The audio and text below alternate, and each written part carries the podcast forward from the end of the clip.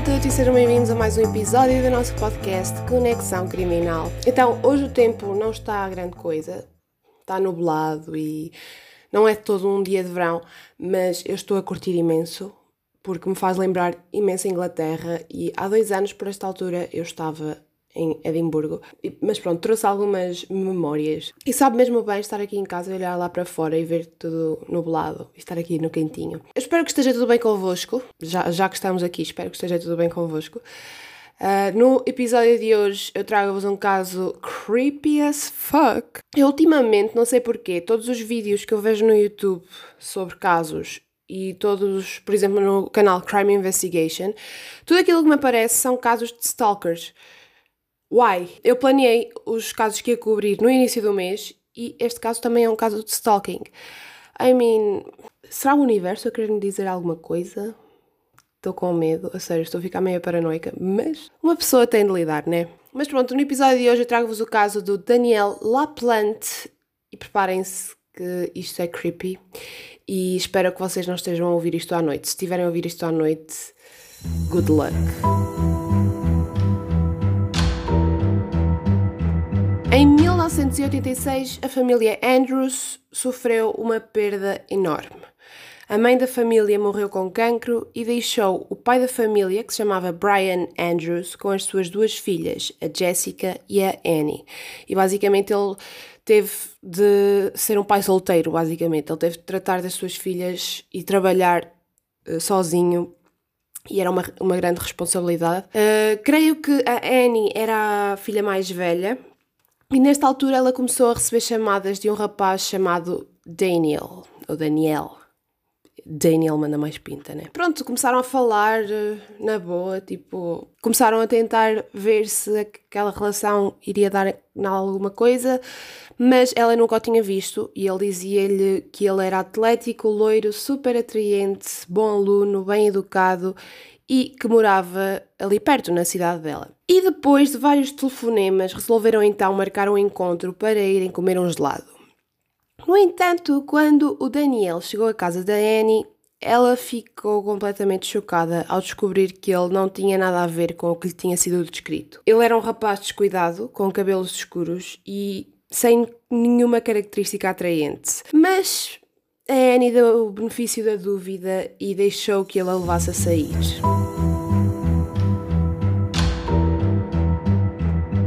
E durante o tempo que falaram, o, o Daniel descobriu que a Annie tinha perdido a sua mãe, como eu já disse no início, que tinha sido vítima de cancro e isto, é, isto seria a minha primeira red flag. Quer dizer, é assim, basicamente ele demonstrou demasiado interesse pelos detalhes da morte da sua mãe, mas, I mean, é assim, eu sou interessada em true crime, estão a ver?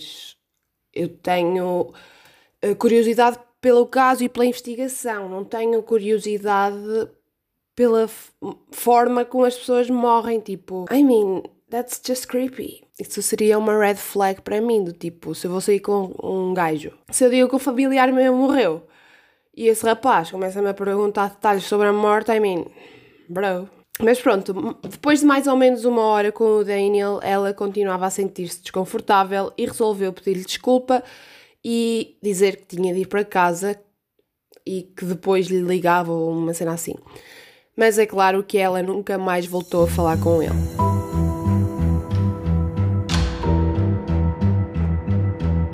Mais tarde, a Annie e a Jessica resolveram fazer uma sessão de espiritismo na cave da casa, porque why not? Todos os sábados, né? À noite. Não façam isso, crianças, a sério, não brinquem com essas coisas. Mas basicamente elas estavam a tentar comunicar com a sua mãe. No entanto, não pensaram que desse resultado e estavam um bocado céticas, e foi só uma coisa feita por curiosidade. O que é certo é que nessa mesma noite, depois da sessão de espiritismo que a Jessica e a Annie fizeram, elas começaram a ouvir batidas nas paredes do seu quarto.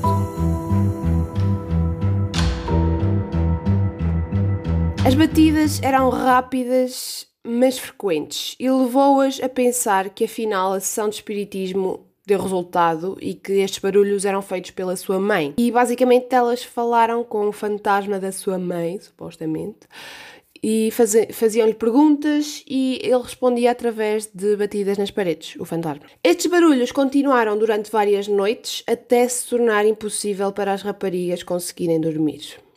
Com o passar do tempo, vários objetos desapareceram ou apareciam em sítios completamente diferentes, e nesta altura as raparigas começaram a duvidar que este espírito seja o da sua mãe e resolveram então falar com o seu pai. Começaram a achar que se calhar este fantasma não era tão bom assim, não era a sua mãe, era mais um fantasma maligno e que lhes queria fazer mal. Mas pronto, elas foram falar com o seu pai. O Brian não acreditou nelas e pensou que fosse apenas as suas filhas a criar histórias para superar a morte da sua mãe. As raparigas diziam-lhe que tinham convidado um espírito maligno à sua casa. I mean, don't fuck with spirits. Mas Claro que o pai recusou-se acreditar. Numa noite, em janeiro de 1987, as irmãs voltaram a ouvir os mesmos barulhos. No entanto, desta vez não vinham das paredes, mas sim da cave. Estão a ver quando vocês veem os filmes de terror e vem um barulho da cave e vocês são os primeiros a gritar para o ecrã: Não vás! Não faças isso! E qual é a primeira coisa que eles fazem? Eles entram na cave e depois dá bosta, né? Estas duas irmãs resolveram então pegar numa faca de cozinha e resolvem então dirigir-se até à cave da casa. E quando entram ali, deparam-se com uma mensagem na parede escrita em vermelho sangue que dizia: Estou no teu quarto, vem encontrar-me.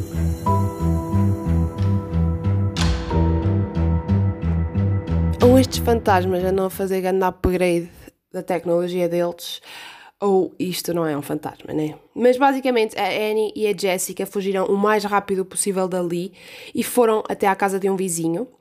E assustadas e chocadas, as raparigas esperaram pelo seu pai, que mais uma vez, ao ver aquela cena, pensou que tudo fosse obra das suas filhas e obrigou-as então a frequentar o psicólogo. Algumas semanas mais tarde, as raparigas estavam sozinhas em casa e começaram novamente a ouvir batidas na parede. Desta vez, do quarto da Annie. Quando estas se dirigiam para o quarto, separaram-se com frases escritas nas paredes. Estou de volta, encontra-me se puderes. Mais uma vez, as raparigas fogem para a casa do vizinho. Nesta altura, o vizinho já deve estar farto todas as noites, estar a receber raparigas na sua casa. I mean.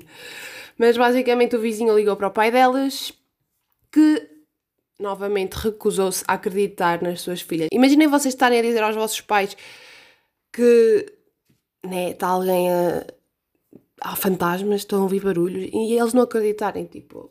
Mas pronto, o seu pai recusou-se a acreditar que isto não era obra das suas filhas e dirigiu-se então para dentro da casa para provar às suas filhas que não se passava nada. E é agora que as mesas vão virar. Tables turn. Tradução, traduzir expressões inglesas não faz sentido em português, ok? Whatever.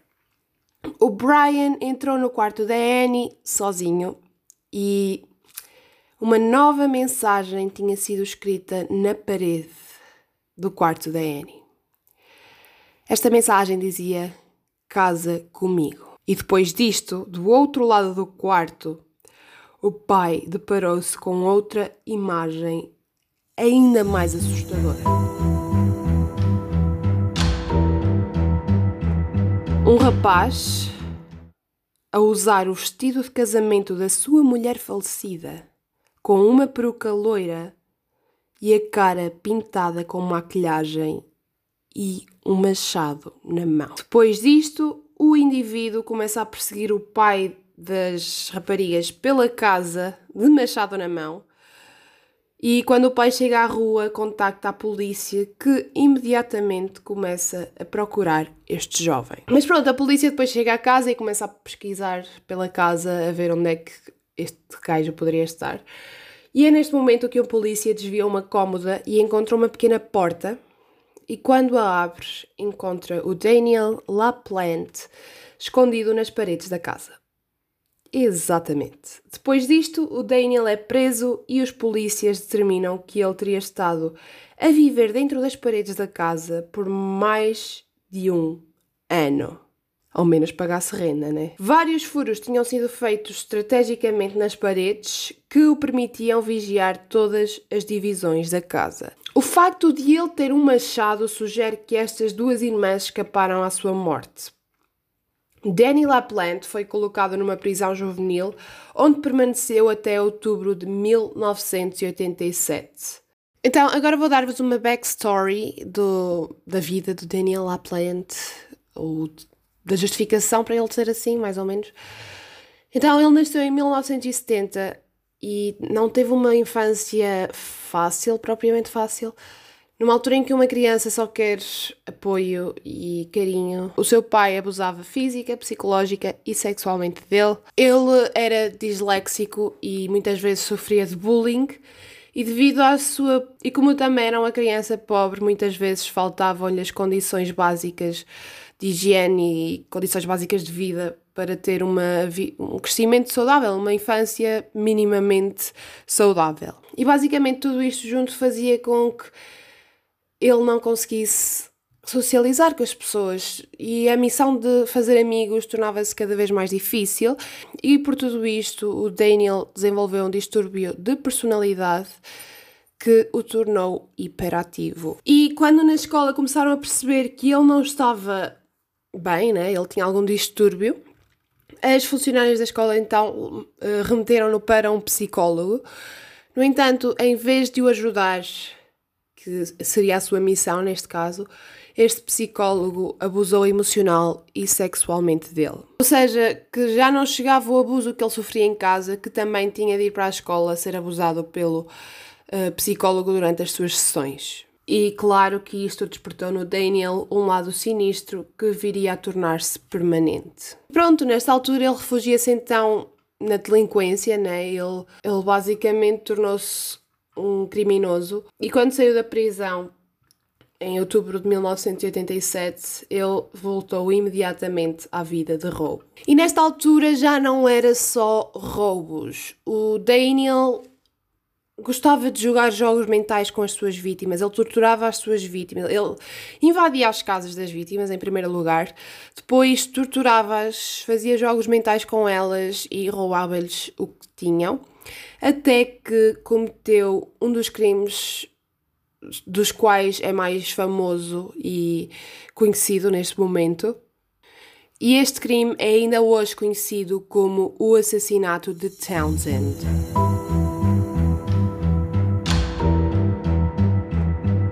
Priscilla Gustafsson era uma mulher de 33 anos que estava grávida que vivia com o seu marido e com os seus dois filhos, a Abigail e o William. Num dia que o marido da Priscilla não estava em casa, o Daniel aproveitou para invadir a casa. Assim que ele entrou, ele atacou a Priscilla, violou-a e matou-a com dois tiros na cabeça. E depois disto afogou as duas crianças na banheira. Imaginei a frieza necessária para fazer isto tudo. Quando o marido chegou a casa mais tarde naquele dia, ele encontrou o corpo da sua mulher, ficou completamente desolado e ligou para a polícia. E só mais tarde, quando a polícia chegou à casa e começou a avaliar o local do crime, é que encontrou os corpos das duas crianças. Não se sabe ao certo o modus operandi deste assassino, mas pensa-se que ele tenha forçado a porta de casa e manteve as suas vítimas sobre a mira de uma arma e provavelmente matou primeiro a Priscilla para eliminar a maior ameaça e depois afogou as crianças. A polícia rapidamente conectou o assassinato com o Danny LaPlante e iniciou uma caça ao homem depois de perceber que ele tinha fugido da área. Ele era considerado armado e perigoso e, a alguns quilómetros de Townsend, LaPlante invadiu a casa de uma mulher e raptou-a no seu próprio veículo. No entanto, a mulher conseguiu escapar e o Danny foi reconhecido por uma pessoa que tinha visto a sua foto nas notícias. O Danny foi descoberto numa lixeira 48 horas depois das buscas terem começado. No momento em que foi detido, o Danny estava a rir-se. E claramente que isto demonstra a mente doentia deste rapaz. Ele nunca deveria ter sido libertado depois do primeiro incidente. E claramente que ele não estaria bem para voltar a ser reinserido na sociedade. Depois de ser revistado, foi encontrada na meia do Daniel um cabelo da Priscilla que provou o seu envolvimento no assassinato. O Danny foi condenado a três penas de prisão perpétua pelo assassinato da família Gustafsson e não mostrou qualquer remorso pelos seus atos. Ainda tentou processar os tribunais por violação dos seus direitos religiosos, já que ele era satanista praticante e não podia ter um altar satânico na sua cela. No entanto, em 2017, quando ele tentou apelar para a redução da sua sentença, ele disse o seguinte: Não tenho palavras para expressar plenamente a minha profunda tristeza, mas sinto muito pelo mal que causei, da própria essência de quem eu sou, da profundidade da minha alma, sinto muito. É assim, eu não sei até que ponto acredito neste hum,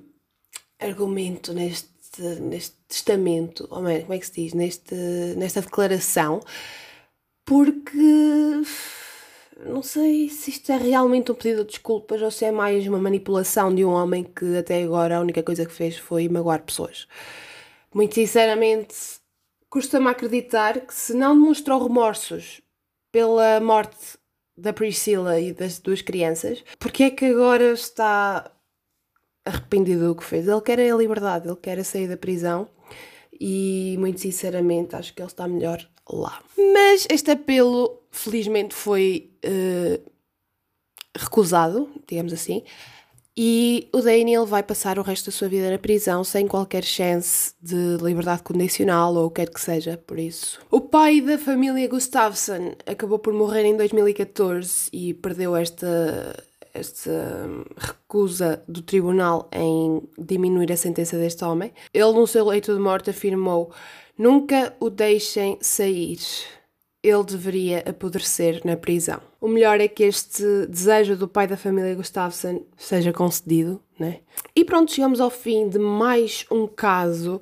Este caso é creepy as fuck. Imaginem ter uma pessoa a viver nas vossas paredes. O que vale é que aqui em Portugal as paredes ainda são mais fortes do que na América, porque senão estávamos todos lixados. Mas pronto.